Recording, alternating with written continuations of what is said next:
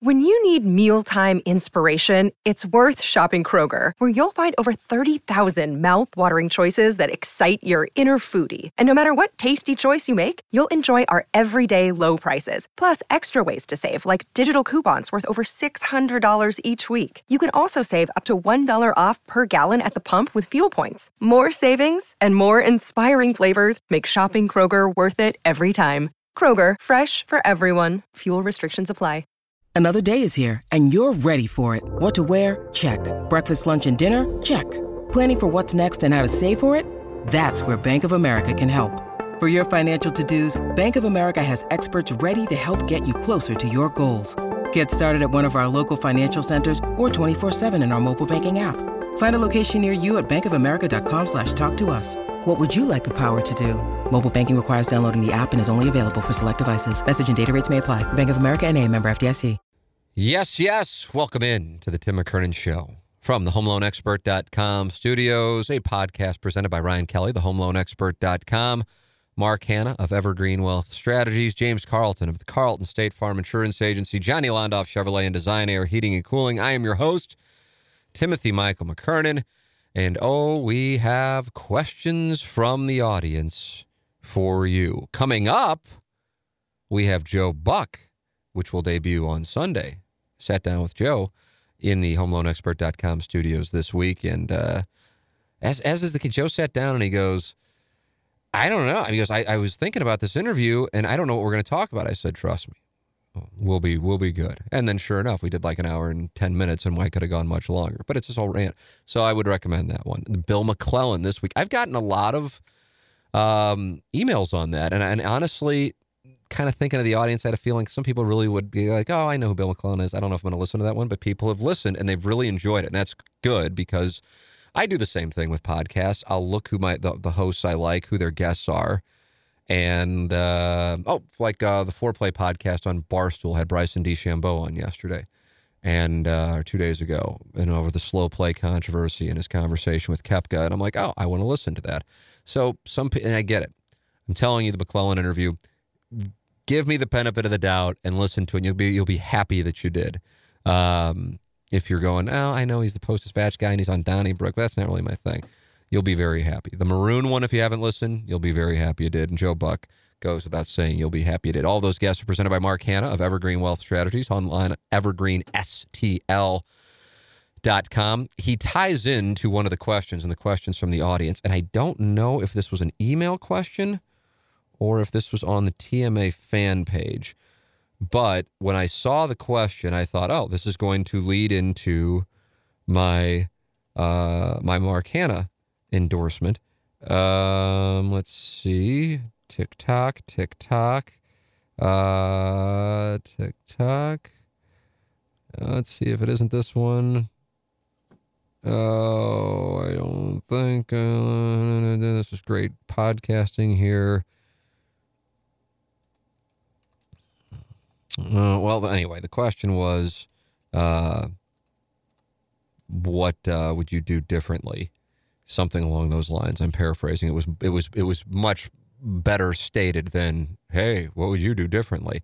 And I thought, oh, that's easy. I would like, what would you tell yourself 20 years ago if you could go back? And I'd be like, oh, it's easy. Money management, hundred percent, hundred percent. I I gotta pull up the TMA fan page. Maybe I can get the right answer. But uh, yeah, it's it's it it, it uh, truly bothers me. It's kind of why I always have this pause anytime I go into the Mark Hannah because uh, it's it's it's something that it just it just it just kind of gets me. It, especially because it wasn't like oh yeah well here's the reason why I, I just messed up. I mean there's no there's no way around it and uh, and I'm disappointed in myself and that's why every time I do this read um, I uh, I kind of go into the same thing, which is, you know, I really wish that I would have managed my money differently. And when I talk about Mark Hannah, I know that he can get you on the right track. He's online at evergreenstl.com. Here it is. Here's the question. Uh, it's on. It was on the fan page. What is one thing that your parents didn't teach you. Uh, now, see, this is kind of an indictment of my parents, but that's not fair. That you're going to make sure you teach your son. See, it was way better than what do you what would you do differently? Uh, for example, my mom was a single mom of four, And between work and taking care of all of us kids, no one really taught me how to cook real meals. I always tell my wife that we're going to have our future children help make dinner at least once a week so they can learn how to make different meals. That's a great I didn't even I didn't even finish the, the post when I read it initially. I think about that too. God. So number one, what is the one thing my parents? It's not that my parents didn't teach me. I guess what I would say, and people have asked about me having my dad in for a podcast, and I I just I really I don't want to do it because I feel like my dad doesn't know like I know to filter even though I don't filter much I still know the area like the the uh, what do they call those the hard areas in hockey uh, the areas that you know certainly I have opinions on but I also know that in 2019 which is going to lead to one of the questions that are probably I'll spend the most time on today the cancel culture um, that it could destroy my career it's a theme that we had with Joe Buck actually um, regarding social media in the interview that you're going to hear in a few days um, so I know to, I know to stay away from them. Not to say that my dad's like you know drunk uncle with it's, it's not he's a great man with a great heart and if I'm dead serious he is it, it's it there's I, I don't know if there's a better feeling as a son to have people love and respect your father as much as people love and respect my father. Um, and he, don't get me wrong he drove him up the wall too because he was hard but uh, people love him, and so people want to hear me interview him. And then for for my son's purpose, and then my brother's children, uh, to be able to hear their grandfather and always have that. That's where the value comes in. The issue is, I'm just like, we're just going to start weeping. I, I don't even know where the fuck we'll start weeping. I know he will, and then I probably will, and then it's going to be a whole mess. And then Gangster Pete, you get notoriously blamed for weeping. I don't know if you'll weep because you usually start weeping over the Blues and the Stanley Cup but you'll be in here with two guys, a father and son, crying, and that's in your wheelhouse, the father son. It could get emotional. It could get. It, I know it. I, for me, it would. And then I know we're going to talk about some things that I don't know about. You know, I mean, he lost his father at a young age, um, which is why he is a self-made guy. Which is why, and I'm glad. I guess I don't get worked up over it because it is a little irritating. Like, and it's not that people seriously, but there were some people in broadcasting when I first started, like, "Oh, he only got his job because of his dad," and, and I'm like, "Do you really think?" Who was it that owned KMOV? Belo, which I would imagine was in New York or LA, really gives a damn about a guy who sells radio advertising in St. Louis. If you really want to make that stretch for your own shortcomings in your career, but if it makes people feel better, then great. But that was 20 years ago. But there are things that I, I don't, you know, I'm sure I don't know, but he had to bust his ass because his dad died at a young age and he had two, uh, two sisters and one brother. And, uh, and the world changed for them uh, out of nowhere. He had a heart attack and I just know that that's going to get into.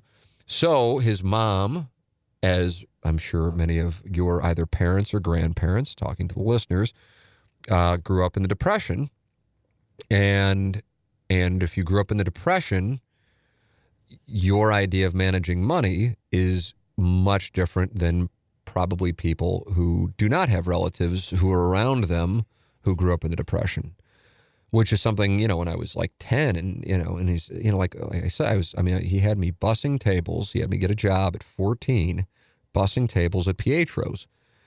Um, and I, I still you know it's been uh, what are we talking here? Twenty seven years, and I don't like that. And I, I and it's I I just I think the reason I don't like it is it took away from um, enjoying youth I mean, when when I was going home on Friday afternoons from St. Louis U High back to South City, which most of my classmates were not making that same trek back to South St. Louis, um, and they're all getting ready to go to a SLU football game or basketball game and looking forward to the weekend. I was getting ready to be miserable bussing tables, and I don't, you know, I don't know. Maybe we would talk about that, but I just I just disagree with it.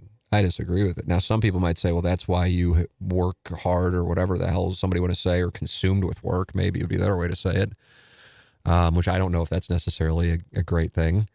Um, I certainly didn't have stuff handed to me, even though I guess that would go against the, the kind of like running joke on the show. Um, eh, that I that I think was good, and I would I would want to do the same thing with my son on that. But I don't think I would want I would have my son working on Friday and Saturday nights while he's and working during the week, bussing tables in high school.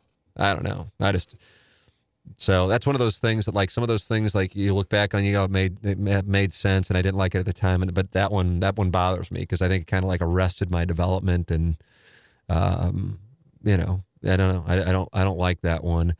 But the reason I bring it up with regard to the question is he was very money conscious because his mom grew up in the depression and his dad died when he was young and he had a four person family and so he had to start working at a young age and for as much as he cared, cares about money and monitoring it, I just, you know, for whatever reason, it just, it, I, I never got, I never got that talk. Um, and, you know, again, it's, it, the buck stops here. It's my fault. But, uh, but it's really uh, something that I will make sure with my son he understands the program because now I get it. But I mean, I'm 42, you know, uh, and there was an opportunity to do a hell of a lot more at a younger age. So I consider that to be, I mean, in a big way. And, and, and, the, and the shame of it is he, he knows about it, so he certainly could have. But uh, again, it's my fault. But I just I just didn't know. It's like, oh, I'm making this much money, so therefore I will spend this much money. I mean, just I'm sure some of you are listening, going, "Oh my God, Tim, what the hell?" And I, I didn't have debt; I just spent what I made and saved very little. And now, I mean, it's I mean it's it's budgeted. I'll get my uh, my check from KFNS uh, here tomorrow, and immediately, like you know, I mean, it's it's already set up where everything's going. So you know, which I'm sure a lot of you are like, yeah, isn't that the way it works? I mean, I figured that out at 16. Yeah, you probably did. I didn't. So if you are listening to this and going, oh crap, I'm doing what you did when you were in your 20s, Mark Hannah, Evergreen Wealth Strategies, evergreenstl.com. Great guy, and he's going to set you right. But that's what I needed. Uh, and regarding the cooking thing, which I didn't read when I initially read the question on the fan page, man, could I not agree more with that? Could not agree more with that. I am, um, and I look at it there there's so many elements of that from a health standpoint. Number one, um, really being the main reason, but also I do think there's some value to just family spending time together and doing something that you need to do anyway, which is you know eat dinner. But the cooking thing, because I'm kind of flying blind on that. Um, I mean, I, I I would be D level serviceable is the way I would describe it. Now, I do eat metabolic meals. I have eaten metabolic meals since 2010, mymetabolicmeals.com, big fan, but not every single night. But with my metabolic meals, I'm just reheating the meals and they're prepared and they're healthy. And but but still, like for Jameson's purposes, yeah, I mean there's just not that's I barbecue. But I mean as far as like getting my way around the kitchen and the weather in St. Louis, you know, from October through March or April, that's uh, you know, that limits you because you're not. I mean, some people barbecue and that stuff, but uh, so yeah, I agree with that. I agree with that in a big way. I uh, I like that play. That's a, that was an astute question on questions from the audience. All right, let me go into the email inbox uh, because I know there were some that I really liked from the email inbox, and uh, and see what we've got going on here uh, today. Um, I know you don't like to compare eras, different eras of TMA. Well, that's not true. I've never said that before. But I am curious about your thoughts on TMA as of now. Number one, what is your favorite part of TMA in 2019?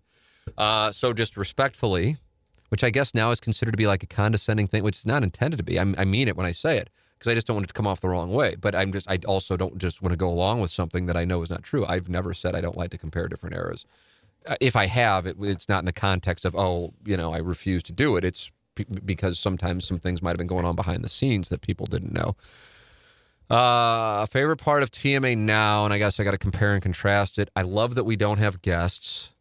Um, I guess I could have, you know, done that earlier anyway. Um, but I just I prefer I I would I feel like the show is at its best when we're just bullshitting and I've known that for a while. Um, but yet, like at eight o'clock or eight twenty, there'd be like a, a cardinal guest, and then it would just kind of grind to a halt. And I'd ask a question of Rick Hummel, and then Doug would ask a question of Rick Hummel that had nothing to do with what Rick Hummel just said, and then the cat would ask a question of Rick Hummel that had nothing to do with what Rick Hummel just said, and then I'd ask a question of Rick Hummel that Rick had nothing to do with Rick Hummel just said. It was like a press conference. It's terrible radio. Um, like if uh, like for those of you who enjoy this podcast and you like the interviews, the reason why the interviews work is because they're conversations. They're not really interviews. If it, if I just was sitting here with Joe Buck yesterday and just like had a list, so what do you think of the Cardinals at the trade deadline? What was it like to see the Blues win the Stanley Cup? It would fucking suck.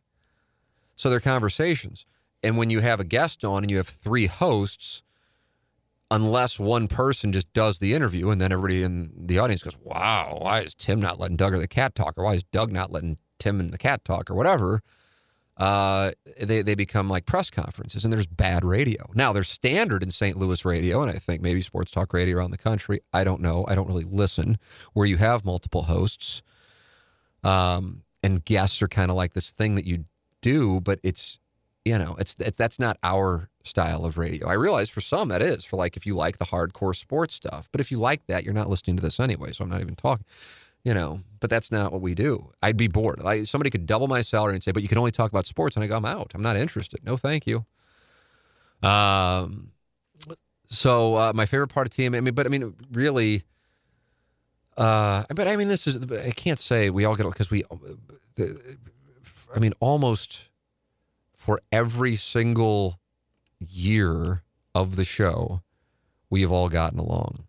Um, there have been blips over the 15 years now, um, which I guess you would kind of expect. It's it's like when I watch like things on bands, um, like behind the music, and it's like they'll focus on like you know take your pick of who and who had a. it's kind of like yeah, I mean you have those things pop up, but for the most part, and when I say for the most part, I'm talking about 98% plus of the time we all just it's not like again as i always say it's not like we're like we like hang out uh, and i think it's good that we don't hang out. I think it'd be weird if like three hung out and then like three didn't or something. I think that'd be odd um, and maybe unhealthy and, and by unhealthy i'm not talking about unhealthy. Personally i'm talking about it might not be good if like there, there felt like there was a click on the show. So there isn't that um, I always, as I said in questions from the audience last week when I was asked why I didn't get into the political when Doug and the Plowhawk or Doug and the Cat or whoever are arguing, and I said, and if you didn't listen last week, and this is the main reason, in the audience's eyes, and I still think in some of the people on the show's eyes, maybe everybody on the show's eyes, I'm still perceived as the boss, even though I know I'm not. And so if the boss comes in, or he who is perceived as the boss, and then like has a counterpoint, then it can be like an, oh, you know, so and so is up against the boss and he better be careful. And I don't want that to be the case. And then oftentimes I just don't have a strong opinion. Um, but that is that is one of the reasons. I mean, for a show to stick together, you know, I mean, me and the cat are the only two who are around from the very beginning. But Doug has been around since 2007. Iggy has been on and off for 10 plus years. Uh, Plowhawk has been a part of it for five or six, five, I think. And then Pete, a year. And, you know, I mean, there's been a handful of producers, like for real, count them on one hand, uh, producers of the show over 15 years. You know, there there's obviously a culture, so to speak, I don't even know because the culture would make it sound like there's some kind of plan. But I mean, it's just you just it just whatever it is, it just works. Mainly, I think, because people are just for the most part just able to do what we do, and then you know left alone, at least amongst uh, the six of us. Um, so I'm grateful for that, and I'm also aware.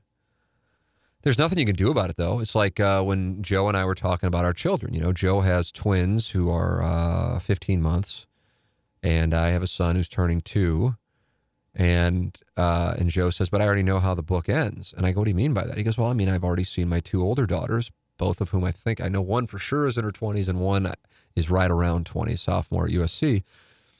He already sees like that transition, as he called it, a metamorphosis from like high school to college. And I guess I kind of I kind of sensed like the sadness that some parents will talk about, like when parent when the kids grow up and they move out, um, or the sadness that fathers may have when their sons go from being their buddies to no longer wanting to be seen in public with their dads. Like talking about that breaks my heart. Um, but it's part of the deal. So, you know, It's like people say, "Wow, doesn't that suck that you have to do that?" I go, "Yeah, but I mean, think about this. I get to do this, so it's kind of like the cost of doing business." Um, and I wouldn't have it any other way. But I imagine that will be difficult, and that's what Joe is making reference to.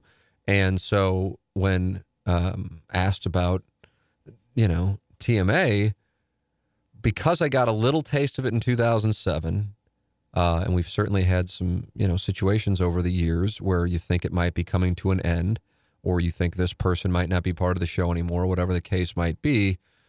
There's just there's there's a greater awareness in 2019 than there was in 2009, probably because it's it's bigger now, but but also it's 10 years later that it won't last forever. And so I am conscious of appreciating how fortunate, at the very least, I am. And I think the other people on the show would say it, but maybe they wouldn't. I don't know. Everybody's situation's different. That we have this thing that we get to do, not that we have to do, that we get to do, that we were essentially paid to come in and fuck off and laugh. I mean, that is because I know that I'm not going to have that forever. And maybe I will, it certainly won't be with this group because it's just going to, it inevitably changes. I mean, shit, the original show was Martin Kilcoyne and producer Joe along with me and the cat. That's changed. It will change. It inevitably will change. And the change will be met with resistance, and the standard of the show is over. And I've lived through that with countless people. And then I have to now remind people about what they said when they said the show was over. And like, that person gone? Oh, there's no way I ever said that. I'm like, well, you know, you did. Um, but I know the program, and that's the way it's going to be. And it'll either just all come to an end or uh, it'll gradually, whatever the case might be. Now, that doesn't mean that I would leave broadcasting or podcasting, but um, so so uh, the reason I say that is I'm conscious of there's a shelf life. Now, I don't know how much longer it could be long, uh, and that by long I mean like you know hell, ten years, um, but it most likely won't be, and. Uh, and so when you have something and you know that the majority of the public don't, again, I want to emphasize the words get to do something they love. And even if they do love it, it probably doesn't involve laughing. Uh, and then have a lot of people laugh with you who are listening to it and really get into it. I mean, that's just, that is so fortunate. It's so fortunate. So I think when I, when you ask what my favorite part of a TMA, it's the appreciation that I have now for it versus before. Um, that even if, as I said, I think I've said this, God, probably 20 times on, on this, this, this podcast, that even if it ended today, I would be like, man, I mean, now at this point, it's been almost 20 years that I've worked in the market, which my goal was to just get here by the time I was 30. Uh, so I just, I truly feel lucky. That's, that's, that's what it is. I truly feel lucky like I know that probably isn't the answer people want to hear, but that's that's what that's how I think. That's what I feel. Gangster Pete, you've been a part of the show for a year. I'm going to put you on the spot. You probably weren't expecting this. You've been a listener, and now you are a producer. Your favorite part of TMA in 2019, the Hunchback of Von Castle's question. I mean, my favorite thing is that I get to come in and just laugh with people that I enjoy being around. Yeah. Uh, I'm not a morning person, so that took a little bit to get used to, but I, it's not even hard for me to get out of bed because I know that I'm going to go do something that I enjoy doing. Yeah. Like it's fun. Yeah. I, I mean, I think that that that sums up my answer. I would think that because the cat says that often, and it, it, just kind of unsolicited. He'll talk about, you know, I've been up to, since one in the morning, or I just flew in from New York. We were in, you know, Citi Field against the Mets. But I'm looking forward because I know I'm going to come in and I'm going to laugh, you know, and that's that's the thing. That's the thing that stands out. Now, I think the the question probably was like, what's your favorite like element of the show, like bit or something like that. But you know, I don't know. I mean, I find email the day to me. I, will tell you what. What makes me laugh constantly the texts. That's, I mean, we. It's like having like 300 writers. You know, I mean, that's what we have, and so many of these are good. And and also, I think to the credit of those who don't have the wit of those who more often than not get read, they just they just sit the plays out. They don't even try anymore, which is good because you know you know, sometimes you can't hit the ball 330 yards like everybody on tour, and you just have to go, okay, well, I'm going to hit it 220 and just enjoy playing. Yeah, don't try to compete and get me. I think initially we had some people like, how come you don't read my text? You only pick your favorite. It's like, your shit's not good. You know, sorry it didn't make the album, you know, but it, it didn't get any good. Uh, and then the second question is: Is there anything you would uh, like to change or do differently in TMA moving forward? I don't know. I mean, I don't know. I if you're talking about business wise, it might make sense for at least me to do six to seven. It would not make sense. I mean, I guess it would if they didn't have to do TV for the Cat and Doug to do six to seven. Again, I'm thinking of this business wise. Um, I try to walk a fine line of I am not the boss, even though I think that the people on the show. Pete, do you think that perception is that the people on the show still look at me as being in charge? Uh, I wouldn't say that they look at you as being in charge. You're kind of like the founding father of the whole thing. Kind of that kind of deal. So I'm careful. Like so that that that politics was a question last week, and I just was recording it in my basement, so you weren't there. When I can't, I think it was recaps asked why I tune out of the politics discussions or why I don't get involved. Not tune out, although sometimes I do tune out. And my reason was I feel like, and I don't know about everybody. I don't think you do, but you weren't working here when I was the boss. Um, I don't know what Iggy thinks. I don't think the cat views me that way, but I do think Doug and the Plowhawks still look at me as kind of the guy in charge. Even though they know, they know I'm not, I still think they look at me that way. And so they're the ones more often than not getting in the arguments on the politics. And then if I were to get involved, then it'd be like, oh shit, now my boss is getting involved. And if I line up on the other side, it might make it awkward. Does that make sense or am I overthinking it? I think you're overthinking it a little bit. I actually think it would be more interesting if you got involved because I know that you have a little different views than they do on some things. Mm, yeah, I don't know. I, I- and then also part of it is the way I talk. I know because my wife tells me this when we argue. It's so this way, like I'm not going to raise my voice, and so then that can be mistaken for being condescending. Like some people really like when they hear people's I get that a lot too. Yeah, that's true. I guess we do have the, both that thing going. right. Uh, so that's that's another part. But also those a lot of those arguments, there's never like an end to them also. So like once you get in, it just it could go the whole show. Right. Well, but that's because I don't like if I were fired up about something, and I guess I don't get fired up on the air about much because I'm careful to try to keep uh, my cool on things. That, uh, but that's not certainly been across the board. There have been exceptions. That if I were fired up about something and like Doug or the plow goes, okay, let's move on. That would piss me off, you know. So if they're fired up, I don't feel like it's my place to stop the fight, so to speak. So no, I, no, I totally get that. That's You just know? that's what's hard about it. yeah, I know, and it doesn't happen. I, you know, I, the only time I step in on things on like that is when um, when somebody says something that I know is factually incorrect, or that a credible source is reporting that what is being said in the argument is not correct. Otherwise, have opinions, and God bless if I don't agree with them. But uh, you know, you know, I don't know. I just don't know if there's much I would. Ch- I guess I like having sound on the show. I like being able to throw to that. But uh, and so maybe I would do something as far as getting that more intricate. Um, but yeah, I don't know. I mean, I, I just like I like being able to talk for three hours with guys whose opinion um, I really respect, even if it differs. Like I differ in a major way politically from Doug, obviously, um, but I respect his opinion, and you know, and it's not like Doug like shouts me down if I have a differing opinion. You know, I and some people want Doug shouted down. They're like, Tim, how come you won't shout him down? Like it's his opinion, and a number of people, especially in this area, share his opinion. And I I don't think it's I don't think it's my play. I'll just okay. Well, you think this. Here is why I think this. But I'm not gonna like shout. I just I just disagree with that. Um, nor would I want me to be shouted down. So that's the thing. Treat others how you would want to be treated.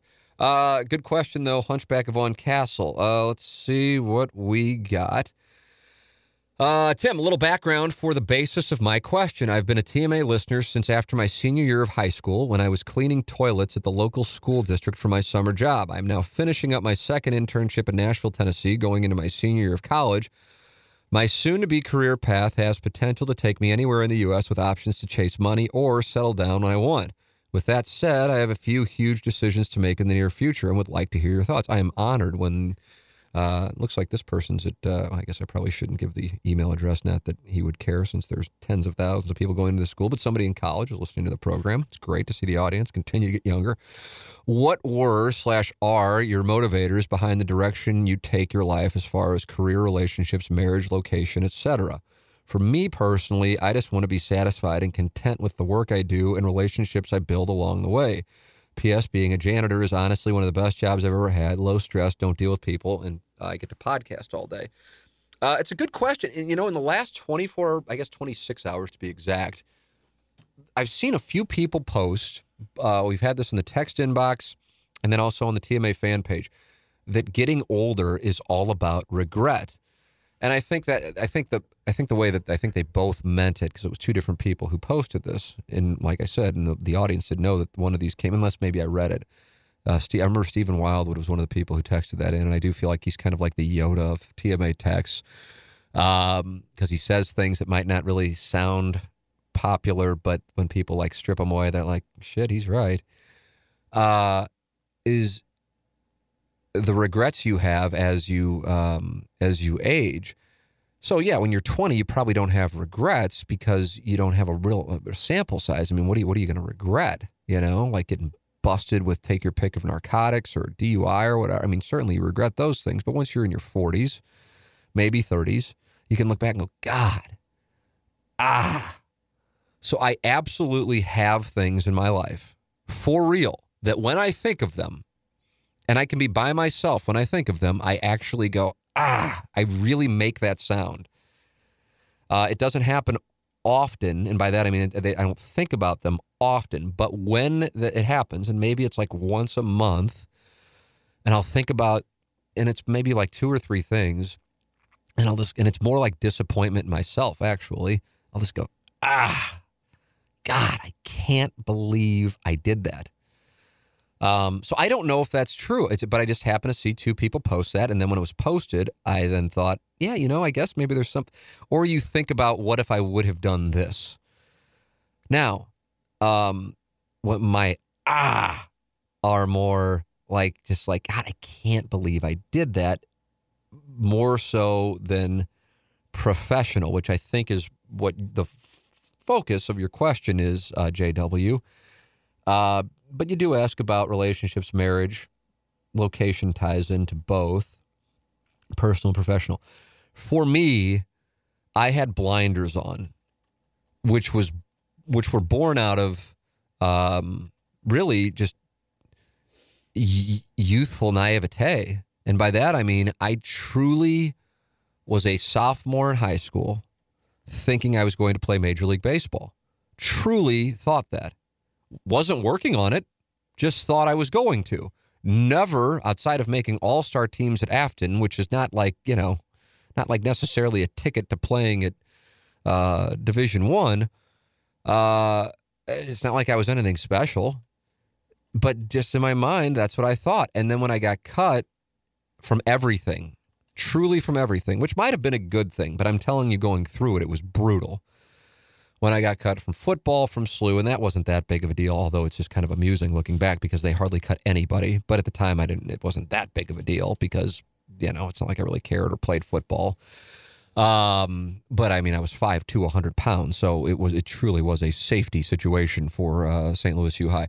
Basketball was tough because I really was good, but again, you're talking about good in South St. Louis grade school Catholic school basketball. So again, the sample size now looking back on it was asinine, but I was good for that. But not when you're bringing in, you know, 250 kids from around St. Louis. I'm sure many of whom already knew they were going to play there, and some of whom were like six six. Uh, and then uh, the baseball one though was the one that the basketball one was tough because I remember that was like at the exact same time that my uh, dog was run over right in front of me on Tamm Avenue. Uh, and I wasn't really enjoying my time at St. Louis U High because of what I said earlier.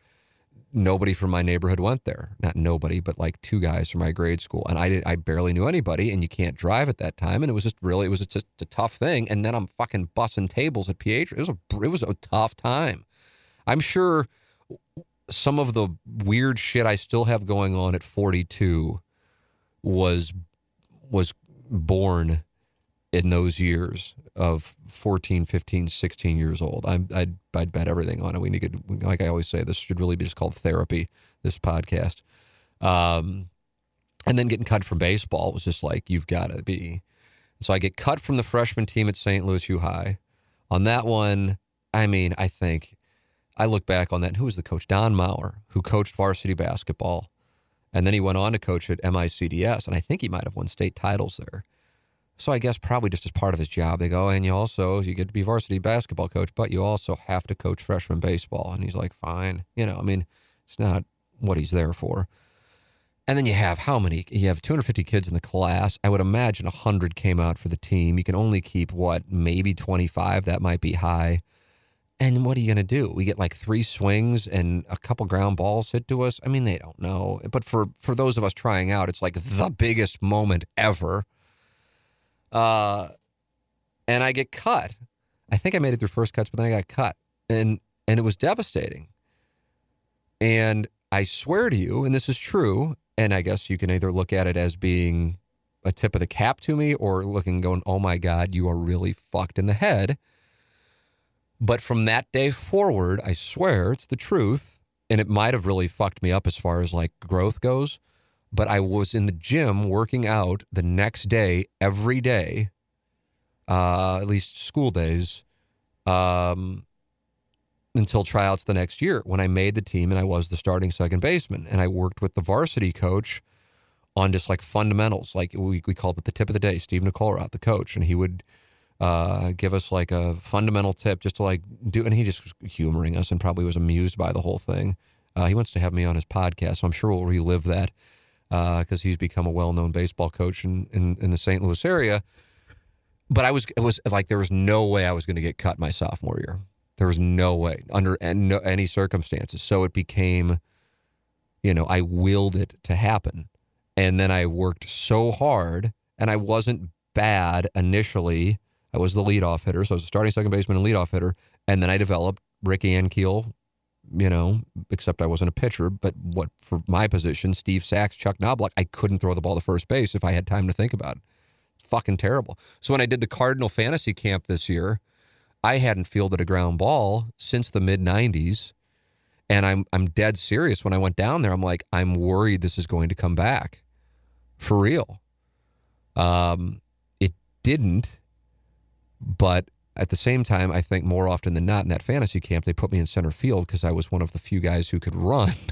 so I, so to cover for the purpose of covering ground, so I never really had that, uh, you know. And then the one time I had a throw, it would have been from center field to home on a guy tagging, and I thought that's ah, the last day of camp, and I don't want to get hurt for golf, so I'm not going to throw the ball. Which, as you can imagine, delighted manager Alan Benes uh, when he saw me just kind of toss it in and let the guy score. Very impressed, but um, I was I was consumed with that, and then once high school baseball, and I got cut my junior year, and that was a whole nother thing, where I got cut, but Nicollerat created what was called a taxi squad, which he had never done before, to allow. This is true. Like we really probably do need to talk about this on the podcast uh, because I don't know what this was about, but it did happen. So this is 1993, I guess, my junior year. Um, and he had told me my sophomore year, he was like penciling in the rosters. He was driving me one day and he goes, Okay, we have you and Phil at second base. And I'm like, Oh, sweet. I'm already. And then I, he's like, Well, you're just not, you're not good enough to be on the team, but you're good enough to be on like a practice squad. And so he created a taxi squad, which is an odd thing. And so we'd get to go to the games and we could sit on the bench with the pants, but not the jersey. This is true. And I remember I did it for one game. We played uh, like Waterloo or something and won one nothing, and we won because we stole home and we got no hit. True, uh, but that was he played whitey ball, and I think it was my dad who was so just like beside himself over what had happened that he like he wanted me to not do that, whereas I was kind of like I don't know anything else to do. What am I going to do? I'll be bussing tables at Pietro's if I if I don't do it. So fine. I'll go to practice and sit on the bench. What does it matter? I would have been sitting on the bench anyway, but I think it was like a pride thing for him. But for me, I'm like, well, I'll do it, and then I'll probably make the team my senior year. And, uh, but, you know, I think when you have, you know, influence from someone you respect saying this is bullshit uh, and it's insulting, And I didn't, I didn't, I still, and it's, I don't think about it. It's the first time I've really thought about it in a long time. But since the question came up about how I kind of got to my career decision, this certainly played a role in it. Um, that I did leave the taxi squad thing, then tried out senior year. And I remember the guys who were on the team the year before go, God, we're fucked. You're easily the best second baseman. And then I got cut in the first round of cuts. And I'm like, I got cut in the first round of cuts because I quit the taxi squad. No doubt in my mind. And then the other two guys who did do the taxi squad made the team. So I'm I, am certain of that. And if I do appear on Coach Nicollerat's podcast, we will break this down. And I'm sure this podcast will get back to him and he'll listen to it. And I will bet everything I have that that's the reason because it's not like I was great, but I certainly didn't deserve to get cut in the first cuts. But it was, I know that's what it was about. Whatever. In the whole scheme of things, I don't give a shit. But since we're talking about it, it became okay, clearly I'm not going to play in the major leagues if I can't make the fucking team in high school. All right, so we so now we have our moment of clarity. And then the moment of clarity leads to, okay, well, if I'm not going to play Major League Baseball, what am I going to do? And it just so happened I was watching in my house, uh, my parents, my dad's a Subway alum with Notre Dame, and my mom actually went to school at St. Mary's because it wasn't co ed at the time, and it's right across the street from Notre Dame. That was the female Notre Dame. Uh, in South Bend, and so she's a legitimate alum. And my uh, uncle did go to school there, alumna, uh, and uh, and so Lou Holtz press conference was on. And I remember him saying the key to being happy in life is to find something you love to do and find somebody dumb enough to pay you to do it. And at that moment, being vulnerable emotionally and mentally, I'm like, okay, those are the, the words I'm going to live by. I can't play Major League Baseball. I'm fucking miserable bussing tables at Pietro's. Miserable. Hated it. And I thought to myself, I've, I, I got to make sure that I don't have this feeling going to work every day. And so I was like, okay, what can I do? I'll be a broadcaster. I'll cover the Cardinals. That's what I'll do. That's how I'll be around it because that's what I loved. And so then, it, then the same blinders I had after getting cut from the baseball team at St. Louis U High, where I started working out at, for real every day. Which I, I remember Steve Schnur, who quarterbacked St. Louis U High to the state championship game, and then quarterback Northwestern to Rose Bowl against USC in I think '95 he was in there and he whatever we you know I mean he's a couple years older than me but he'd see me in the ring he goes you know he goes God he goes you know maybe you shouldn't be lifting weights. You're not even you know at that time I was young for my class you know might not be good to be lifting weights before you've you know hit a growth spurt. Uh, and you can say now I, I still didn't hit a growth spurt. But the the premise being um, hey uh, you know lifting weights before the age of 15 might not be the best thing and, you know, I don't know if that's the reason why I didn't hit six feet. I have no idea. It could have just been the cards that I was going to be dealt. But my brothers are taller. Um, but I was like, I got to be doing something to get closer to making the team. And even though that probably was not, well, definitely was not the thing to be doing, I should have been like in a cage. But indoor cages weren't as commonplace then as they are now. Uh, so I, I just that's what I did, and it became the blinders to make sure I did it, and that's that's what I did with broadcasting. Ryan Kelley's the home loan expert, and he is the sponsor of our studios here on the Tim McKernan Show. Without him, we don't have a podcast. So make sure you're supporting our sponsor, Ryan Kelley, the homeloanexpert.com. And with interest rates dropping and this being home buying season, this is a prime time to get in and get yourself a great rate and lock in. Or if you want to refinance, now's the time to do so. Ryan Kelley's the person to do it with. He is online at thehomeloanexpert.com. Ryan Kelley, the studio sponsor of this program. Ryan Kelley, the homeloanexpert.com. And so I remember looking at schools, and this is on a whim. You look back on this stuff and how these little things when you're like 15 or 16 can then like set the stage for the rest of your life, but that's what it was like, would I have done this if I had made the team? For real, as dumb as that sounds. Uh, it's like, okay, what are the best uh, communication slash journalism schools? And I remember whoever it was, I guess my advisor saying, you know, obviously Missouri for journalism, Indiana, I think communications, uh, Miami, Ohio. A lot of St. Louis High grads would go to Miami, Ohio. And so we looked at those, and I just remember thinking, it's kind of like, yeah, I don't really, you know, I'm the oldest of four. At that time, I had a three year old sister. You know, my parents, you know, were going to have, you know, to put four kids through college still, you know, in the best journalism school in the country, or at the very least one of the top three at that time with Missouri, Syracuse, and Northwestern is right down the road, and I can go in state. I'll just go there. And so that's what I did. And so then I get into journalism school thinking for whatever reason that's going to lead to play by play.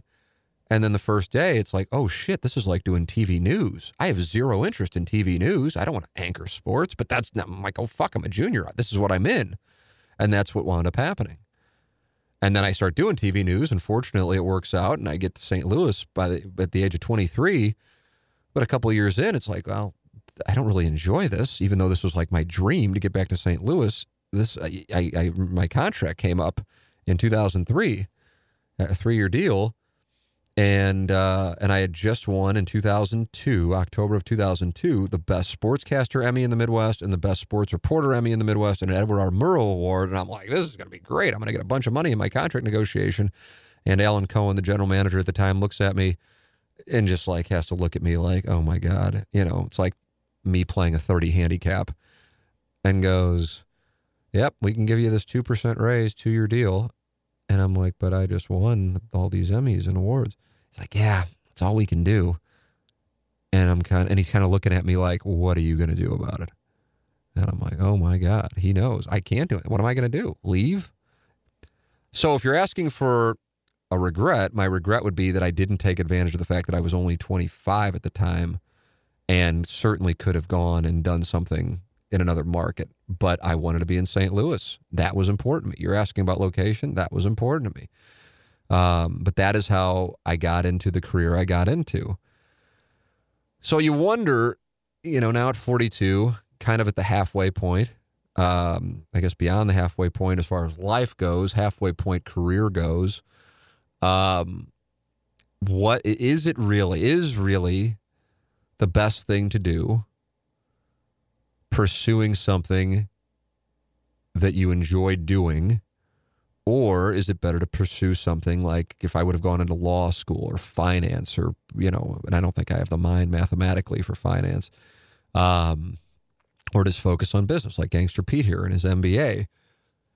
And I honestly, I don't know on that. I think, I think I, I would guess that a lot of you who do make a large amount of money, but are either bored out of your mind by your job or hate your job, look at me and are jealous.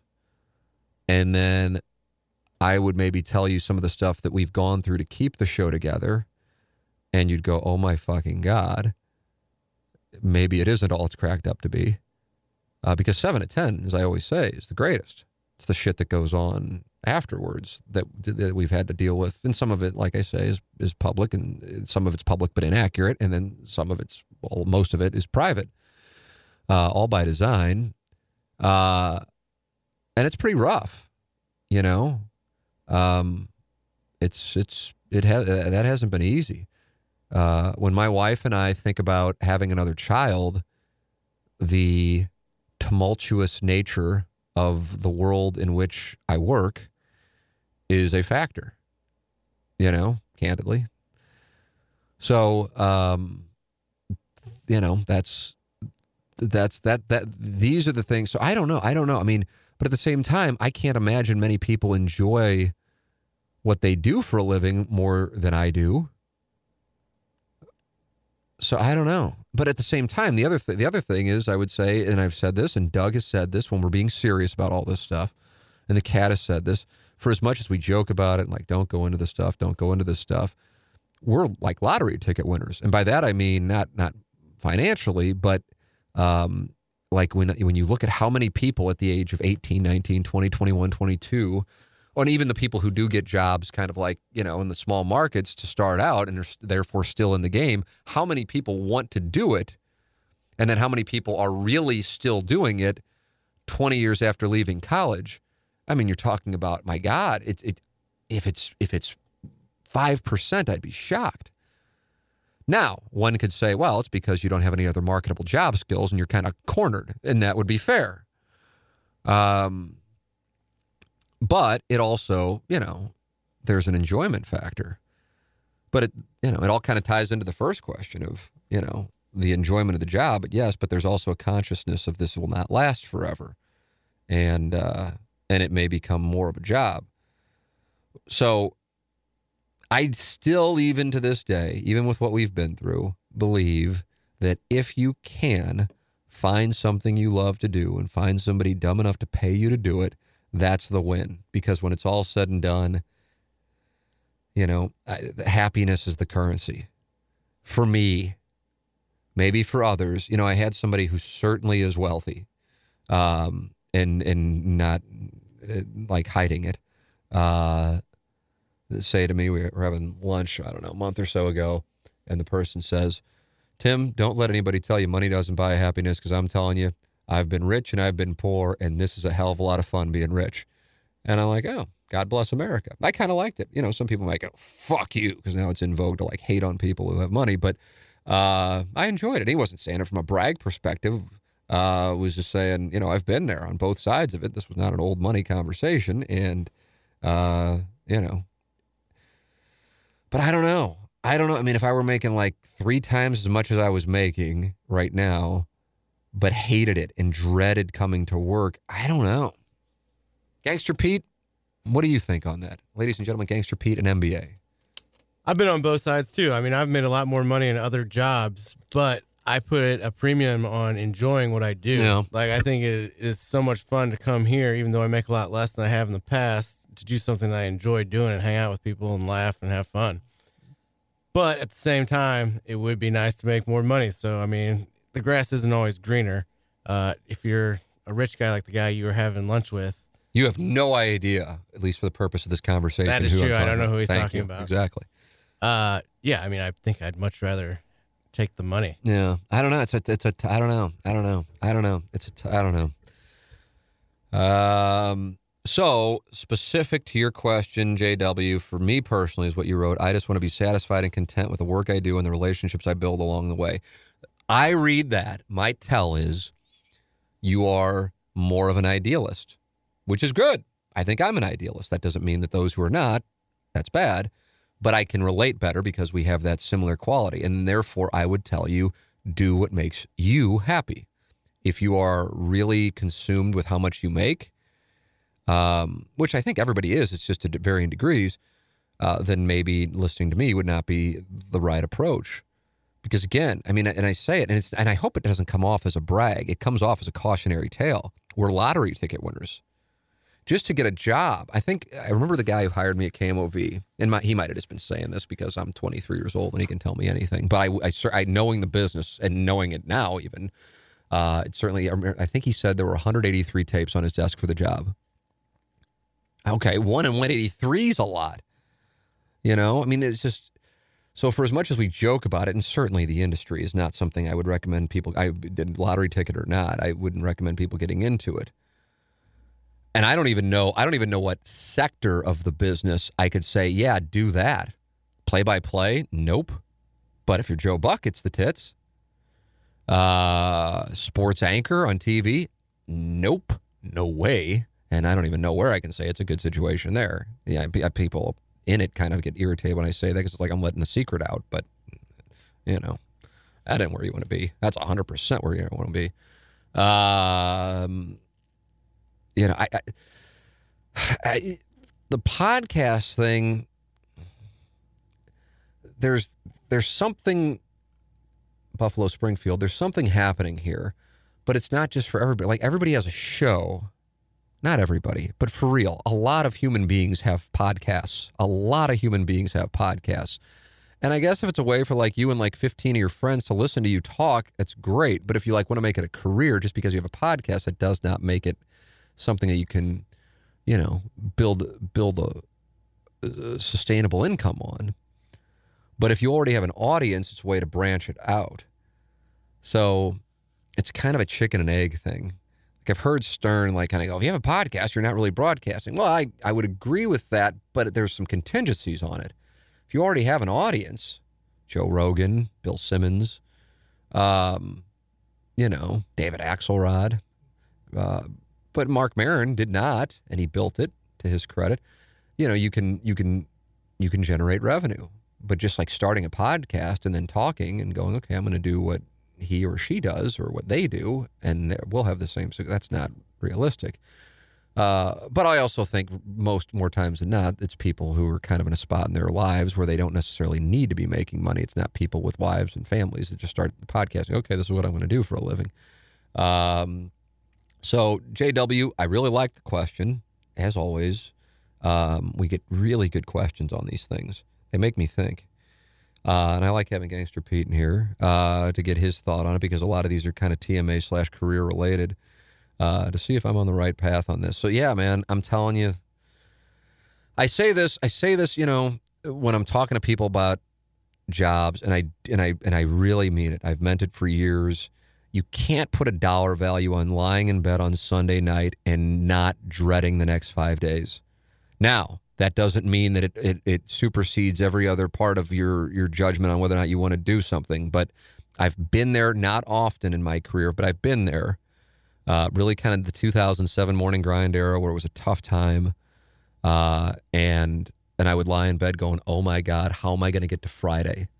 And where I would appreciate the the weekend like never before because before it's like, "Oh, the weekend's coming, that's fine," but it's not like I'm like, "Oh shit, you know, good, I don't have to go to work." It'd be like, "Oh, I get to sleep in," but it wasn't like, "Oh, good, I don't have to go to work." But that's a time for a few months where it was a living hell. But my my understanding is for a lot of people that's the way that it is and they get the sunday scaries and they're dreading the next few days they get anxiety and the misery of the whole thing and uh and that's there's something to be said for that but it can't be at all expense you can't go okay i'm going to make absolutely nothing so i don't have to dread work uh, ideally you find the balance which i know is a cop out but, but there's something to be said for that but uh, jw it sounds like you're on the pursuit of happiness and i think that for me i think that's the the right play. All right. Well, how am I doing on time? Because I have a lunch here at noon and it's eleven eighteen. What have I gone? About forty minutes. Really? All right, next question. Tim, let's say you were to go to some alternate reality where you had to launch TMA purely as a podcast with the intention of monetizing it at some point. You can take your knowledge of the business and what you've learned with you, but there's no name recognition for you, any other hosts, or inside STL. How would you go about launching and promoting TMA, the podcast, in this alternate reality? Gangster Pete, before you even hear my answer, let's see how well you know me from working with me for almost a year to the day, I think. Uh, what do you think my answer is to this question? Can you repeat the question? Oh my goodness. Tim, let's say you were to go to some alternate reality where you had to launch TMA purely as a podcast with the intention of monetizing it at some point. Well, how do I monetize? It's your first question. that always is the first question. You can take your knowledge of the business and what you've learned with you, but there's no name recognition for you or the other hosts or inside STL. How would you go about launching and promoting TMA the podcast in this alternate reality? so there, you have no ra- name recognition going into it. Yep. How would you do it? Yep. Uh, go to the fan page. The answer is I would not do it. right. And I feel like part of me, and I could be wrong, my read is this person's thinking about starting a podcast, That's what it sounds like. which is fine. And there's nothing wrong with that. But the built-in audience, like you were That- mentioning yeah, earlier, just that's, coincidentally, that's the this, big that, thing. that was my next email after the one that I just read, for real. Um, and it wasn't scheduled out that way, but it makes it sound like there was preparation on this, but there wasn't, I assure you. Yeah, I wouldn't do it. I, w- I just wouldn't do it. And, I- and I know that's like really concise and might come off as like flippant, but that's my honest answer is I would not do it because without the audience and without the recognition, we would have nothing to present to advertisers, and therefore we would have no revenue, and therefore it would be a hobby. And then you can go on social media to like your 28 followers and go, "I'm getting fucked. Nobody will hire me," and then you become that guy. Uh, but that's that's you know, there is something to, but it's an awkward thing. Greg Amsinger said this, the guy from MLB Network. I think I think this was before. I think he was. This was right at the tail end of Seamar's time. You weren't on that one. no? I was on that one. Oh, you were on that That one. That one was great. You were on That that was one of my first ones. Okay. And I always kind of, and I, but I don't because I can't. You can't quantify it. It's a. It's like the the Supreme Court's definition of um, obscenity. You know it when you see it, so it sucks. But Amsinger, and I guess it's to his credit. Um, he goes, yeah, you know, you know, all these people they complain they don't have jobs. Hey, sorry, you're not talented. I'm like, oh my god. Uh, yeah, but I mean, the thing is, it's kind of like, yeah, yeah, I guess, I, but it's, I don't know. It's at the same time, like there might be like, like what, what am I into right now? Golf. What will I be into in two years? God only knows. And whatever it is, I'll be obsessed with it. You can count on that. It's so fucking weird. But like golfers, like aren't like yeah, I shot a 65. I'm fucking incredible. They're just like, yeah, I shot a 65. I don't know. This is just kind of what I do. And I'm like, oh my God, you shot a 65. How do you hit the ball with that right to left traj? And how do you get the ball to do that? You know, I don't know. It's just what we do, you know. And and so they just kind of have, you know, but if they say that, it, it you know, like we're talented. Sorry, you're not. Like I did an interview with Steve Kline. There was going to be a work stoppage, and I don't know how this happened, especially now that I got to know him well. And he was the Cardinal player rep, and I did a television interview with him that all hell broke loose.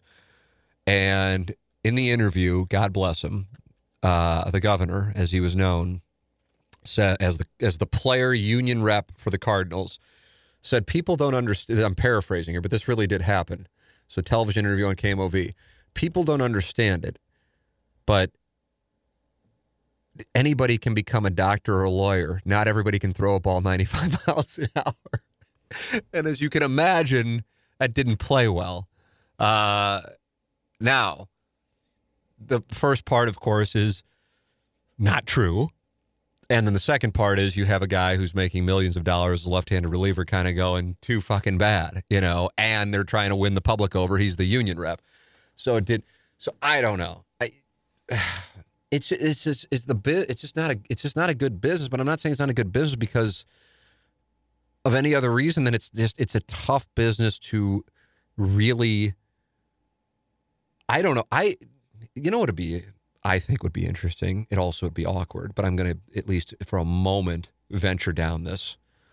Who in St. Louis, and I'm not talking about Joe Buck, so I'm talking local. Who in St. Louis, Gangster Pete? I'm going to put you on the spot. I'm really curious about this. In the world of sports casting, would you say has I don't even I don't even know what the right way to I guess has figured it out or has something where you go, yeah, I'd like I'd like that. You know, James Carlton of the Carlton State Farm Insurance Agency is my insurance agent. So this is a first-hand endorsement of James Carlton and his staff in Webster Groves. 314-961-4800 or go online at carltoninsurance.net. I think a lot of people just go, okay, well, I've got a guy got a lady. I'm good. I don't really care to talk about insurance. It's something, you know, I'm 25, whatever. And that's fine. I understand. I used to think the same way. And then I go down to my basement on March 30th of 2019 and the basement's flooded and the world changes. It just so happens because my interactions with James James have been so positive that my wife and I switched to James Carlton uh, in late 2018. And I'm telling you, if we had not, the odyssey that has been a flooded basement throughout all of this precipitation in St. Louis would have been infinitely more difficult to navigate without somebody as active. And on top of it is James Carlton. His phone number is 314 961 4800, or you can go online at carltoninsurance.net. And even now, he still checks in. You know, I mean, it's it's just a different ball game. And even before we had that, which of course was a substantial issue, um, you know, we weren't covered on on something, or I've forgotten to make a payment. It wasn't like it was like some monster payment. It was a small payment. He's like, hey, just so you know, uh, you haven't made this payment. We want to make sure that's taken care of, so you're covered. It's just, it's it's just different. It's different in a much better way, and that's why, you know, if if you ran into me at a at a bar or restaurant and said, hey, you know, and I have had it happen. Hey, Tim, who's that insurance agent? People email me, and I go, oh, it's James Carlton. Here, let me include him on the on the email and I know he's going to be on top of it. I don't think twice about it. It's not like I'm like, oh yeah, let me tell you about him. And then somebody actually wants to follow up and I'm like, oh God, I hope he does okay. The best, the absolute best. And you're talking about your biggest investments. So you want to make sure they're taken care of properly. James Carlton and his staff at Carlton State Farm Insurance Agency will certainly do that. 314 961 4800 or go online at carltoninsurance.net. If your insurance costs a leg and an arm, call James Carlton State Farm. I mean, Danny Mac has it pretty good. Okay, yeah, I guess I should take out. I should. T- I guess that'd probably be good. But I'm. I'm I guess I was trying to take out like play by play. All right. Although it's not my cup of tea, what Bernie's done. I mean, he just writes on the website and does his show. yeah, exactly what he wants to do every I guess, day. I guess, and then and then I go, okay, but that was more writing, and that's how that happened because it's you know, right. So, so my, well, again, this is it's, it's almost like a trick question. my answer is really nobody. Um, and I know people are like, what the hell? I don't know. I think Frank maybe. Let's say the whole TMA crew. Yeah, but but see, you you've you've experienced part of it for a year to see what goes on behind the scenes, and now you know. no comment. Uh, you know that that some of the things that you, you have to navigate in order to keep the thing together, and that's not easy. I don't think Frank Cusimano has dealt with that. I don't know. Um, I don't. That that's my my my point in asking a question that I realize is awkward. Is here are all these people, and as you know, there are all these people that that want the jobs in their teens or twenties, and I'm going who, and and some people might go, well, yeah, maybe maybe you or maybe Doug or maybe the cat, as you said, or maybe Bernie or maybe Frank or maybe Dan McLaughlin. Um, the Bernie goes, oh, that's a writer because I'm talking sportscasting, and Dan's play by play, certainly sportscasting without question. But what I'm saying is in this realm of what we do, and the question was about podcasting, so therefore I wouldn't include you know Right. sports writing and play by play. And my point in bringing it up is it's just it's it's tough. Now, if you can get in and you can, you know, maybe Randy Karraker, but I mean, even Randy was whacked when we were at 1380, you know, and I don't know how, I don't know if he left, I don't know how he left KMOX. I really don't. I mean, I like Randy and respect Randy. I'm not trying to, it's just, I don't know. I don't remember. I don't remember how that happened. I don't know where he went, if he was let go or if he just went to 1380 or if there was a stop in between. Maybe he was a KTRS, maybe. I don't know. Um, my point is this it's not easy to, and I know the situations, it's not easy to go, yeah, well, I mean, look at this, look at this, look at this, look at this. Whereas I can go, look at this person in this field, and then look at this one, this one, this one, this one. That's why I'm saying it's not a good business. That's why I'm saying that. And I hope this comes off the right way. And I'm not doing the thing where I'm jokingly saying, I hope this comes off the right way. I really want this to come off the right way because I don't want people, especially if they are in a position with families, to go, oh, I'm funnier than those guys on TMA, or I can do what Randy Karraker does, or I can do what Bernie does, or I can do what Frank does, and I'm therefore going to give it a shot. It's just, it's, it's, it's, it's not that it's tough. It, the odds are against you. And then some people get motivated by that. And oh, good, the odds are against me. Then it's going to be a great story when I do it. And I might have been somebody like that. I don't know. Um, like, okay, fine. You're saying there's a, you know, but I remember when I was interning at KFNS, Bob Ramsey goes, get out of the business. This was 98. And I'm like, okay, it's fine. You can say that. What do you know? You're only calling Billikens games and Cardinals games. How would you know? You know? And I'm like, well, I'll be the exception. And that's the thing. People think they're going to be the exception. And I, that's a great way to think. The problem is, I don't even know if there are exceptions because it's it's economics. There are so many people who want the jobs, supply, but there are so few jobs, demand. So it's inverse, and therefore you have no leverage. That's the issue.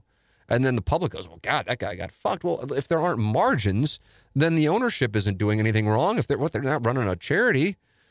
So it's a tough spot. So it's a tough business. So my answer, if the question truly was in a vacuum, what I would do if I were starting TMA up as a podcast with no recognition and, and inside of any of that stuff, I, I would not do it. That's the honest answer. If you're thinking about doing it, I would tell you not to do it unless you have another job that that's how you're going to make your money, and then you can use the podcast as like something to uh, satisfy your creativity, and then have an idea of how to build it, but not rely on it as a source of income. I hope that Gangster P, you're nodding. You feel like that? Does that come off right way? Yeah, For real, exactly. because you know you can tell me, and you will tell me. You can go, go fuck yourself. You're coming off arrogant from a perspective nobody can relate to. No, I mean, without a built-in audience, I mean, It's just- if yeah, you're looking local. to generate revenue, it's not going to happen right away. It just isn't. I mean, I listen to there's some podcasts I'm listening. I'm God, they don't have anything on there, you know, and that's like their main thing. So how the hell are they making any money? All right, now this is the one. I think this is going to be the cherry on top. Well, I wonder. Let me read this email, and there really isn't a question on it, but it's just a good anecdote. Uh, Tim, good morning. Longtime listener, but rarely email. We exchanged some emails when you posted your Price of Hope article on Inside STL a few years back, a couple years back is what you wrote, but it was uh, at this point almost seven years ago because it was 2012. My dad was fighting two forms of leukemia at the time, and he has beaten it now for almost six years. Beyond that, I was in a golf tournament today in Chicago, and the company that sponsored it uh, had many of the professional golfers they sponsor attend the tournament. All of them were awesome, very close to hockey players in their demeanor.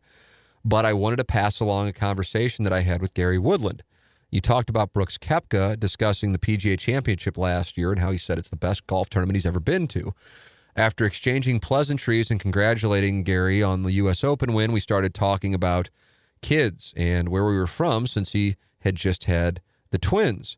He told me that he was from Topeka, and I said I was from St. Louis. He stopped and asked, Did you go to the PGA last year? My reply was that I had been there Saturday and we were seated on the first hole after they reset for the third round. He said, quote, I was playing with Tiger that day, and that was the best tournament that I have ever been to. We talk about it all the time and how cool it was, how the gallery followed Tiger. It was awesome, end quote. I thought he was 100% genuine in his comments, especially with the way that he stopped and then turned around to look at me in the eye when he said I was from St. when I said I was from St. Louis. Pretty cool and further evidence that I think the players want to come back, uh, have a great night, and beat Gee uh, and Mike Lee since the caddy makes a difference. Thanks. That comes from Kevin. Um, Gee, that's a reference to the Fan Page Club Championship, which I know all of you are locked in on and hoping to get my comments, but I'm just going to have to keep those private for a premium subscription podcast.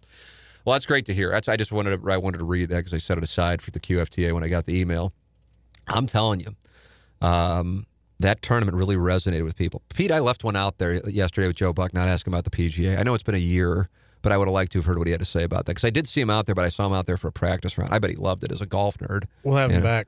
We'll have him back. Well, Joe, can you drive drive back up so I can ask you some questions that I forgot to ask? Um, but yeah, man, I'll be. You know, if I'm not at, at this point, I would say it's probably thirty percent. I spend spring training in Florida. Um, I don't know. I really want to. My wife really wants to.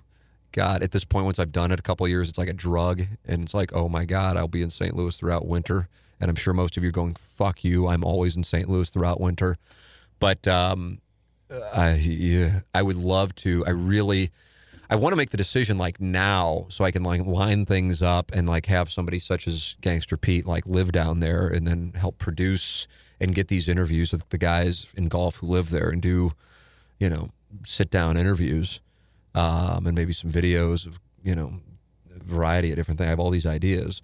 Um, and I'd love to get their takes on the PGA Championship because I get the sense that all of them, their eyes will light up. You know, if you ask them about the U.S. Open this year, yeah, it was at Pebble Beach, but you know, I don't know. I, there's nothing that really. What do you think of the U.S. Open this year? It didn't. It just didn't kind of. Just kind of like was a blah. It was fine. Yeah, it just was kind of a blah. I agree. You know, I mean, the majors this year were kind of a blah, minus the obvious one that we'll talk about forever, which is the the 2019 Masters. But the U.S. Right. Open was kind of a blah. I feel like they're all going to be kind of a letdown after having it here for us. Yeah, and, well, so and also cool. the, the, the, what were the two majors we had in a row? The PGA Championship at Bellerive right. and the Masters with Tiger. Tiger. I mean, no, how's anything going to compare? Right. But it's not like there was much drama until Koepka started to kind of fumble fucking around uh, at the end of the PGA. Woodland wasn't really in much of a sweat. Um, and then who won the Open? I can't even think of it right now. Oh, Shane Lowry, which you know for me is somewhat interesting, just from a The drafting Ireland standpoint. was cool, but other than But that, yeah, it's eh. yeah. You ask a casual sports fan who won the Open, and they're not even going to be able to tell you. So, um, the the 2019 PGA Championship still gets talked about amongst people outside of St. Louis. That's that's my premise. All right, here is the uh, here is the question. Gangster Pete is a Rogan guy. I think you'll enjoy this. Does he spend a lot of time on cancel culture? yeah, Yeah, lot. I, I know I've heard him talk about it, but I gather that, that he ta spends a lot of time on it. Um, and this comes from recaps. Recaps apparently a polarizing figure. Are you pro? Re- do you have recaps blocked? I know Iggy and Jay do. I. Well, you're just not on the fan He's page not a blip a on shit. my radar, to be honest. Look at you. Here is what he wrote. He just ha- he has good questions for QFTA.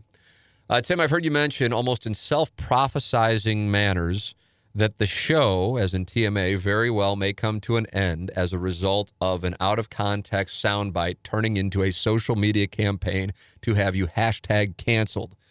To be honest, I used to think this was a very look at me, I'm too big for my britches kind of statement. It seemed to be overly narcissistic to think that a somewhat localized personality would garner enough attention for people to give a shit if you botched a word or made a joke at the expense of stepdads or what have you. But I now realize it is a very real and possible outcome. We've seen it with high profile actors, comedians, and entertainers. But when it happened to Kevin Steincross, I was left shocked and dumbfounded. Is he back on the air? Who? Kevin. Are you listening to like Kevin Wheeler in your headphones or something? I don't. I don't recognize that name. Perfect. Um, I was left shocked and dumbfounded. I don't know if he's returned to work or not, but I believe he was wrongly targeted. And that was in January, I believe.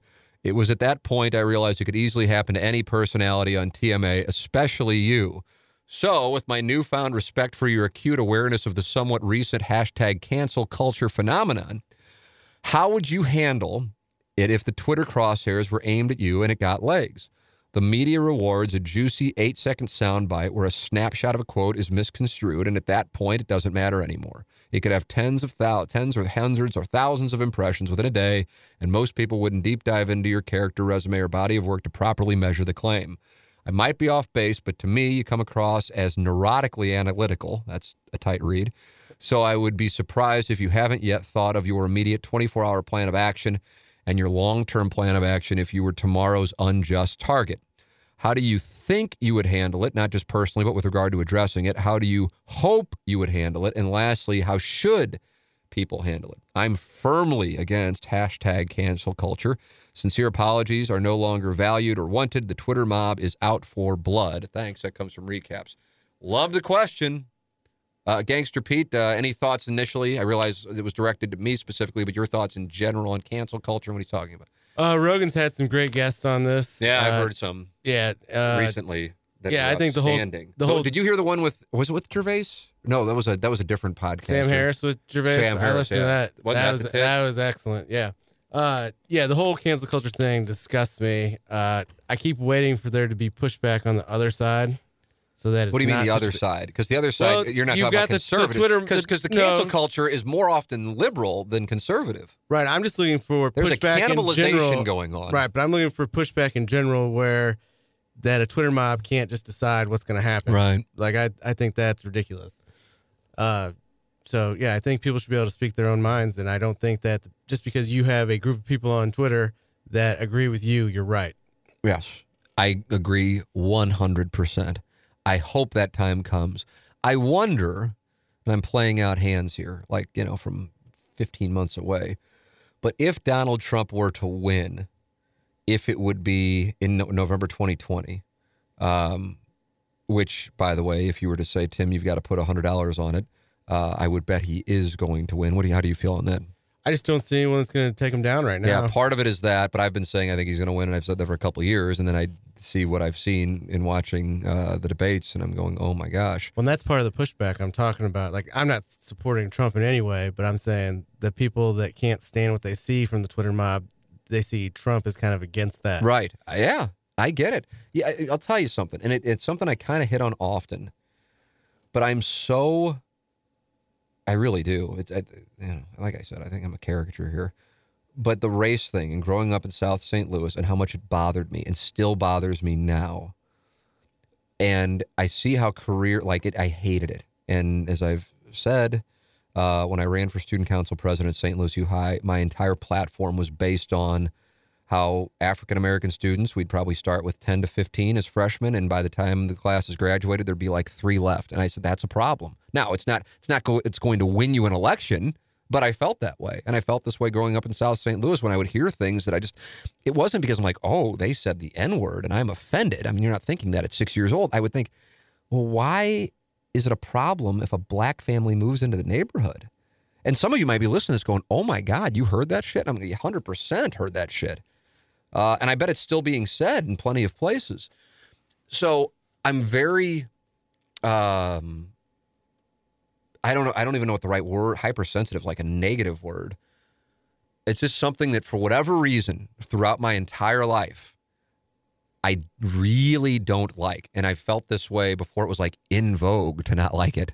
Um, it's like I said. I mean, fuck, that's the 1993 St. Louis U High Student Council election. Yeah, somebody ought to pull that from the Prep News. I'd like to read it. Holy shit! I think it was like a manifesto. Um, it was odd, but it's how I felt. But in 2019, if I were to make a joke that could be construed by somebody looking to take me out, cancel culture, They could take me out, despite the fact that I'd like to think that my track record, people would go, "Oh my god!" Of like all the people, that guy's like, you know, like the complete opposite. But it doesn't matter. That's the thing.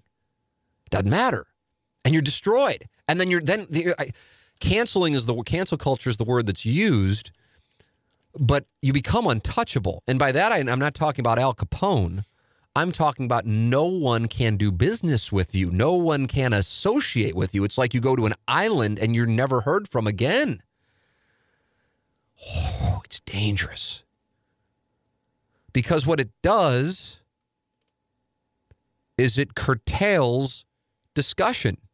And so the only thing that is accepted is the line of thought that is the most woke. So you have that going on on the left. And then on the right, I mean, my God, you want to talk about if we're going to be betting on things involving politics. Do you really honestly think that the Republican Party, like if you got these people individual and they knew that it would never get out, what do you think of President Trump? Do you think they go, oh my God, we think he's the greatest? No. Now they might go, well, I really like his policies, or you know, I'm really pro-life and I like what he's done with the Supreme Court. That those things, but like, do you really think he's like, you know? They'd go, geez, no. I mean, like what happened when Paul? Were you surprised when Paul Ryan said what he said when he left?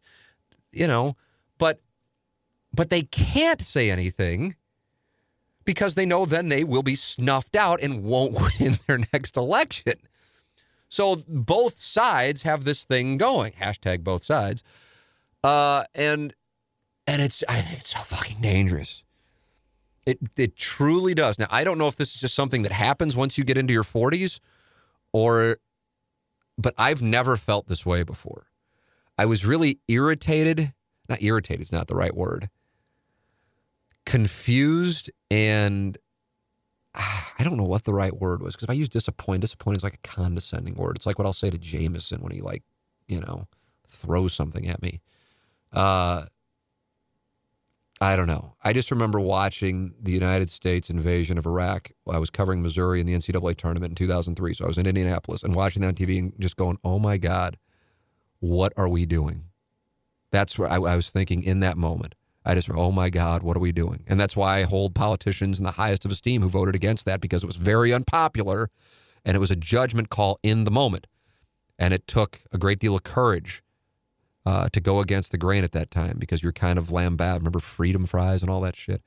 Um, so I'm looking for that person now. And when I watch the Democratic debate, I don't really see it. I still say Buttigieg. I see things there that I like.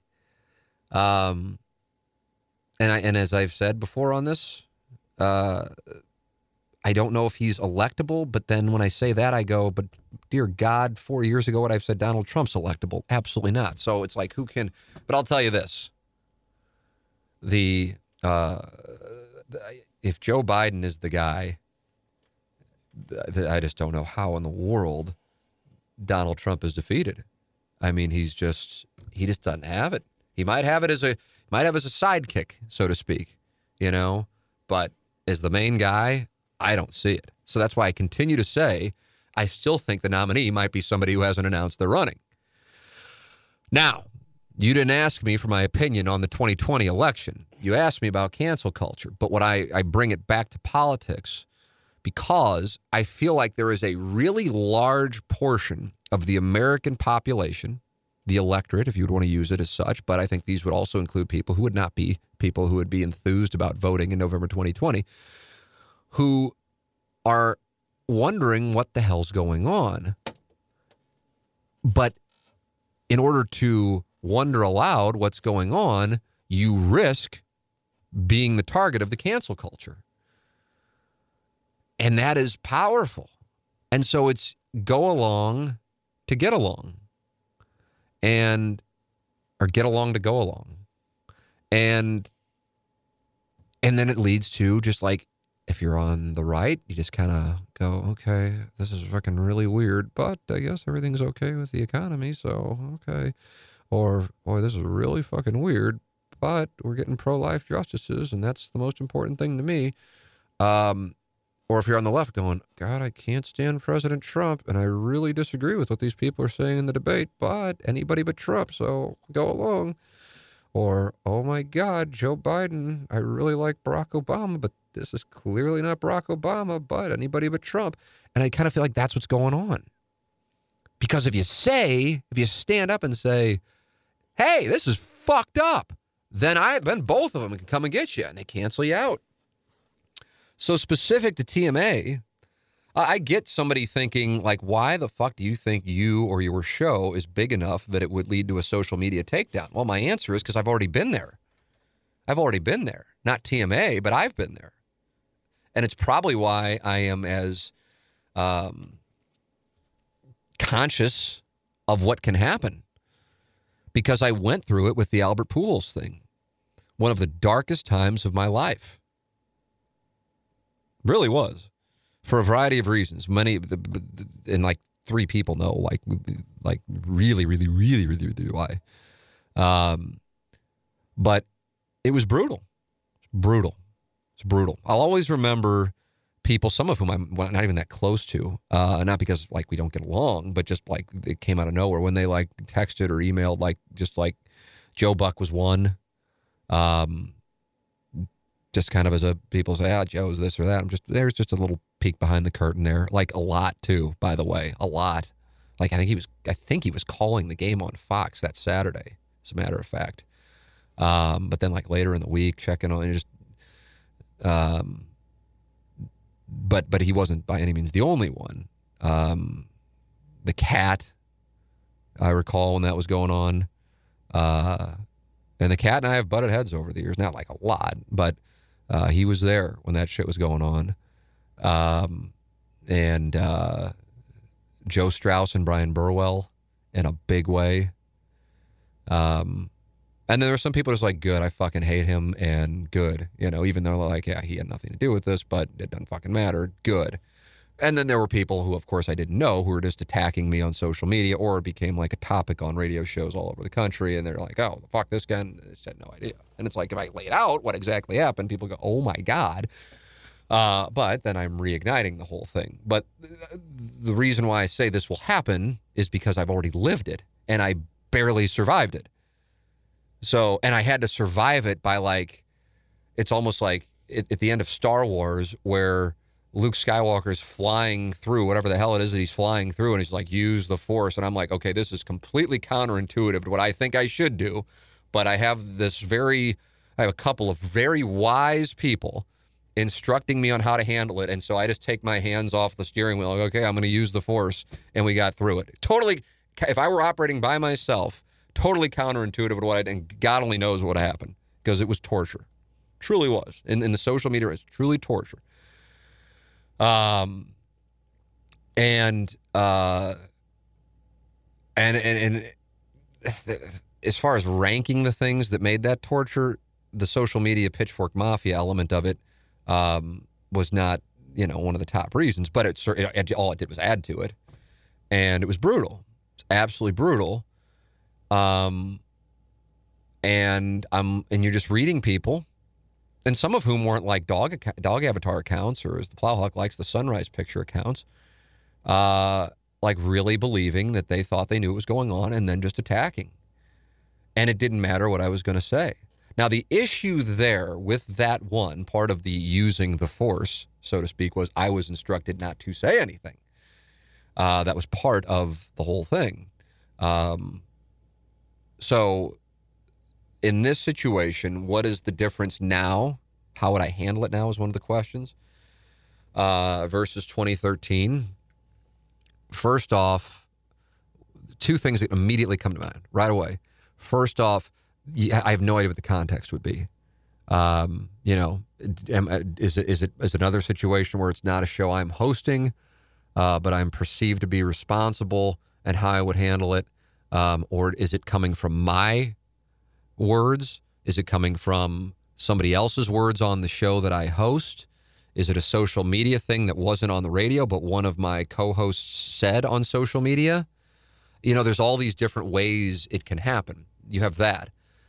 Secondarily, and, and candidly, I would say uh, there's no need to use the word candidly because it's not really that candid. It's just the way that it is. But uh, biggest difference, most important thing that I would say that's different now in 2019 as opposed to 2013 is I am really lucky, and I can't can't overstate this enough um, because it it's it's huge. It just means the world uh, to have people around who work with me. Um, is I don't know coworkers, advisors, how whatever term you'd want to use, um, that we would that, that it would be you know it would be it I don't know it just it would be you know um, I don't even know. I guess it's to say handled properly makes it like you're handling like a like you're like you're like a like you're like Ray Donovan you know like you're like a fixer. Um but I'll tell you what, the, th- the the reason why the cancel culture continues to win, as in those who get the things canceled, is I'm sure a lot of these businesses um, go, okay, we need a sacrificial lamb. It's not worth fighting back. Fuck it. You know, here's your severance package. You got to be the one to go. Uh, or we've got to issue the apology and say we're disgusted by that, whatever it is. You know, I saw in the Epstein case, the warden uh, at the uh, at the jail has already been reassigned. It's like okay, you know, I mean, it, like as if you couldn't have bet on that. Um, you know, I mean, there'll be more. Was the warden really responsible? No, but it's just it's the way that you start giving giving people their blood. Um, you know, how does it stop? I don't know. I I I, I don't know part of me is like, okay, it's going to take somebody to go, okay, I, I might lose it all. And somebody who actually can't lose it all. Like, in other words, not somebody who's a billionaire uh, or not like an Apple or something like that. And go, I just think this is wrong. I know this person. I know that this person was not espousing racist views. And you can hate me and you can form a boycott and shut this thing down, but I'm not going to fire this person because I'm sick of seeing good people who weren't doing something bad uh, get taken out. And so now you can take me out, but you can't take him out. The problem with that, if we want to play out the hand, is you then assuming that there are people who work with you, and by that I mean, I guess, for you, uh, you're now putting their jobs at risk. You know, so you can be the martyr, but if that's going to lead to the business you're operating getting shut down, well, now you're risking the jobs of the people who work with you, and then, therefore, the lives of their families. And see, that's the stuff. So this stuff is really, it's kind of, you can workshop it on a podcast, and it's, yeah, I would just do this. Okay, you would do this. Okay, then what would you do about this part? Well, I mean, that's just you just got. Well, no, but this is this is what's going to happen. So, what would you do about this part? Because this is a decision you're going to have to make. Are you comfortable with this blood on your hands? And that's the tough part about it. So, from a cancel culture standpoint, and I don't want to make it out that it's a strictly left thing. This will be great. This will this will be a podcast where I'll get people on the left that hate me. Um, but I think it's more often there. Uh, if President Trump is reelected, maybe that's the mirror that is held up and go, okay, this isn't right. We're doing something wrong here.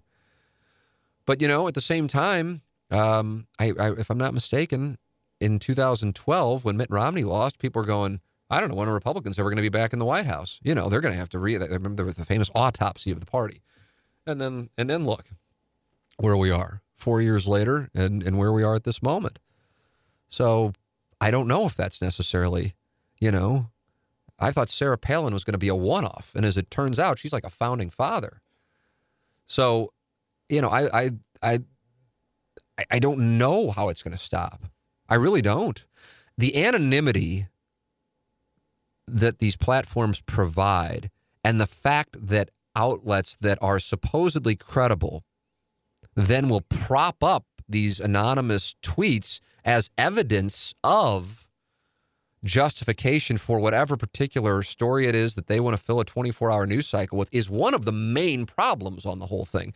In the podcast that you will hear with Joe Buck, we talk about um, how, how Joe used to, right after he called the 2004 World Series, there were a bunch of sound off, and by a bunch, I mean like two sound off letters. That section in the Post is badge for like older people bitch about shit that they don't like. I can't, I'm sure like right now they're unhappy about the Cardinal logo changing like like by a sliver. By if I know my audience, and by my audience I mean the market, that's what that's what they're pissed about.